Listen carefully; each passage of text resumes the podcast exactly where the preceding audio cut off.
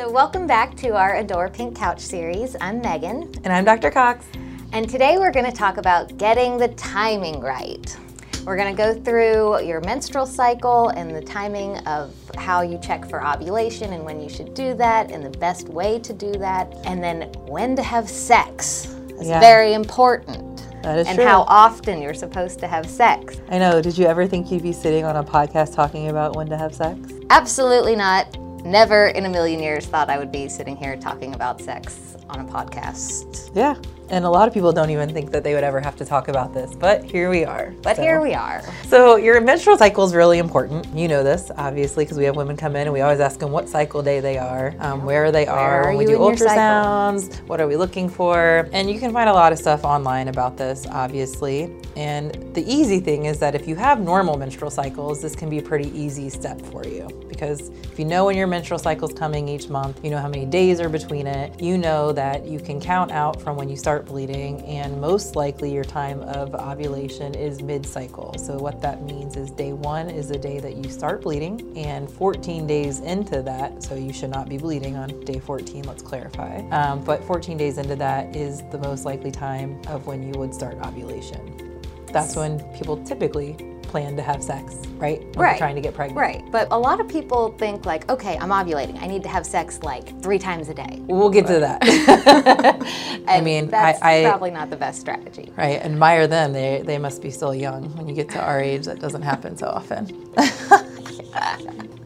um, but timing your menstrual cycle. So knowing when mid-cycle is, most women will get signs of kind of when they're ovulating. Right. One, you have a tendency to want to have intercourse more because of the hormone changes in your body, make us a little bit more interested in that. And then the other thing is that we have other kind of hormonal changes in our body. So some women will notice changes in their cervical mucus. Um, some will notice breast tenderness. Some will notice temperature changes. Those are all tests that we did in the past. Actually, we're checking your basal body temperature to see when it changed, and or we used to do cervical mucus tests. Believe it or not, we don't do that anymore because everyone's a little bit different. But those were things that we used to look at to say this is likely the timing of when you're going to be releasing an egg and when you should be putting your effort into intercourse. Not everybody's body tells them this, however. Some people have no symptoms. Right. So just can confusing when they look at like the apps to try and figure out when they're ovulating. They're not actually like checking their body Right. for like signs. But if you don't have any of those signs,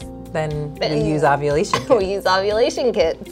Okay, so ovulation kits um, are far superior to trying to use like an app on your phone because What do you actually mean? You can't plug your body into an app? you don't have an app for your uterus? What? No. I don't, not yet. Although we should look into We making should, this. yeah, we, We could retire early, perhaps. Make an app timing your uterus. And anyway, so ovulation kits are important because they actually test the LH in your body, like the actual ovulation hormone peaks when you ovulate. So it actually tells you, like, okay, you're about to ovulate, and then it tells you on your peak days that you can plan it a little bit better. Yeah. As opposed to, like, in theory, you should ovulate on day 14. But some people ovulate sooner. If their cycles are a little bit shorter, they may ovulate, you know, on day like 10 or 11. They could totally and miss they could it. totally miss their window. So ovulation kits are important because they actually, you know, measure what's going on in your body, not just what it should be doing according to the apps. I mean, apps are great and they help. Again, if you are a regular menstrual cycler and you have cycles every 28 days or every 30 days, the apps are really going to help keep you on track and they probably are very accurate. But when your cycles vary, like they're 25 days, then 30 days long, you know, they're not always on the same day of the month, that's when it gets a little confusing and the apps really cannot be as accurate for you. So, yeah, Right. like you said, the ovulation kits are really important and not ovulation, And they not don't all. work for everybody. Correct. They're not all created the same. That's exactly what I was going to say. they're not all the same and not you know if you have something like pcos or some other kind of issue that's making your cycles longer or they may not be able to detect it as accurately if like you may have them stay positive all the time or they may never detect a spike because if your hormones are already off in some kind of way Right, They're not checking They're the not. difference. And it gets expensive. The truth is, you know, those cheap. test strips can add up, so it can be frustrating. So the really the first thing is one, if you have absolutely abnormal menstrual cycles, you need to be seen, right? I mean, that's Right. that because you're not guessing of when you're gonna ovulate can or be you're extremely extremely frustrating. And I mean, for us that are a little bit older, having sex every day can be quite tiring when we have other adult things to do. So if your cycles are abnormal, definitely come in and, and see us. But if you have really normal cycles, the apps are helpful, but the ovulation kits will really tell you what day is this happening for you. Is it day 14, 15, 16 of your mid cycle? And helps really kind of tell you when you should, Right. again, plan sex. Yeah, and so we also usually tell people to start doing these ovulation kits probably around cycle day nine. Yeah, correct. Um, to make sure that you, you know, get the full window. Sometimes they'll like almost peak positive, like you'll do it every morning and then it won't like say you're surging. So sometimes we'll have you do it twice a day because then you might just You can catch you it. might just be missing the, the peak. You know, it might be a very short window. there. Those So- hormones only stay in our urine for anywhere from 12 to 16 hours. So if you're doing it once a day, you could theoretically miss it. Some of the apps, or not, excuse me, apps, but the tests out there are more sensitive now. They're measuring estrogen as well as LH. There's lots of different ovulation kits out there. Ultimately, when you're getting close to that window, switching to twice a day is, is sometimes a good option. While kids will still say you can only do it once a day, if you notice that you're not getting a peak or you're missing them all together, but we know that you're likely ovulating, doing twice a day is very beneficial for some. So then the really important topic is sex and how Right, often, so how now much. you know you're ovulating. Now you need to know when to have sex. Right. Because obviously we need sperm up there to meet the egg when it gets released. And so timing of intercourse is important. And believe it or not, we have couples of all ages that come in and they tell us we're having sex twice a day or, you know, every single day. You know, I looked at Google and it told me every day or it told me at these times or, you know, it can be confusing because you're going to find a lot of information. And the truth is, average patients that don't have probably fertility issues, if they're having sex once a day, once every other day, they should hit their ovulation window. And if it's a healthy egg and a healthy sperm, should get pregnant. But those that have been trying a little bit longer, you know, the whole point of this is really trying to find out when your window is. You have really about 36, 48 hours to when you can truly get pregnant. And that might even be even smaller and shorter than that. So knowing when to have sex and how often. The important thing is that men take time to make their sperm. And once they ejaculate once, that whole volume and concentration of sperm is gone. There is some that's starting to build up behind it because sperm has been in the making for three months. But to really build up a good volume of, I call them soldiers, but that's because of the military, but to build up a good volume of soldiers, whichever you want to use, um, it takes at least 24 hours. And some men, it takes 36 to 48 hours. So when you talk about having sex, if you're having sex two or three times a day, you only got one shot. And the rest of the time, that The partner is shooting blanks.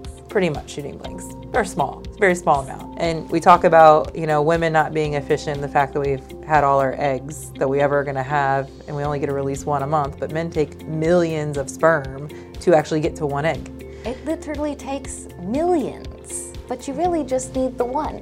I know, it's one, but they need It's all their friends to swim up with them. Yeah. It is encouragement, I think. But realistically, and in all honesty, taking the joking outside of it, um, you really need to know when to when to have sex and not to do it as often as you think, because men do need to replenish their volume and make sure that they're getting a good volume up there to reach the egg. And if you are having sex more than once a day, you are defeating that purpose. So at a minimum, you need 24 hours between intercourse, but some studies will suggest even 36 hours is even more beneficial to really get a good volume. At the end of the day, if you're having trouble with fertility, a semen analysis needs to get checked because some men only need a 24 hour period and they build up a really good concentration again. Some men actually need 48 to 72 hours even to build up a good concentration again, and that's important to when to time your sex with your ovulation. Right, because we would ideally like to get sperm up there before the egg's released and Right, then right right, after. afterwards. So we sandwich Yep. the little egg. Yeah, sperm can live up in the vaginal or genital canal um, for anywhere from three to five days, studies report. So if sperm's up there ahead of time, certainly you want to get it right before you're kind of ovulating and releasing an egg. And theoretically, having sperm up there right when the egg's released or right after is the highest time of when you can get pregnant. It's either right before ovulation or the day kind of of and after. Timing's really important, and a lot of couples don't realize that, and that's where we're here to help. If there's cycles that are abnormal, then we really need to see you because we need to help you time it more. And of course, you know, we can do ultrasounds and different things to look at ovulation when the ovulation kits aren't working, but we can help time things a lot better. So, are there any other, like, anything else people can do to kind of help these soldiers along? Well, believe it or not, now that you bring it up, I mean, since we are talking about sex, orgasms are actually important. I mean, obviously, an orgasm for a man gets the sperm going hopefully in the right direction and in the right place. But orgasms for females are also important because it's not just pleasurable, but that kind of contraction mechanism helps propel the sperm even up further. Orgasms and sex and timing and ovulation all actually play a major factor in getting pregnant. So make sure that you guys are all enjoying the times that you have sex. Thank you for joining us on our Adore Pink Couch series, and I hope that you found this information informative and Stimulating. stimulating. Cheers to good Cheers sex. Cheers to good sex.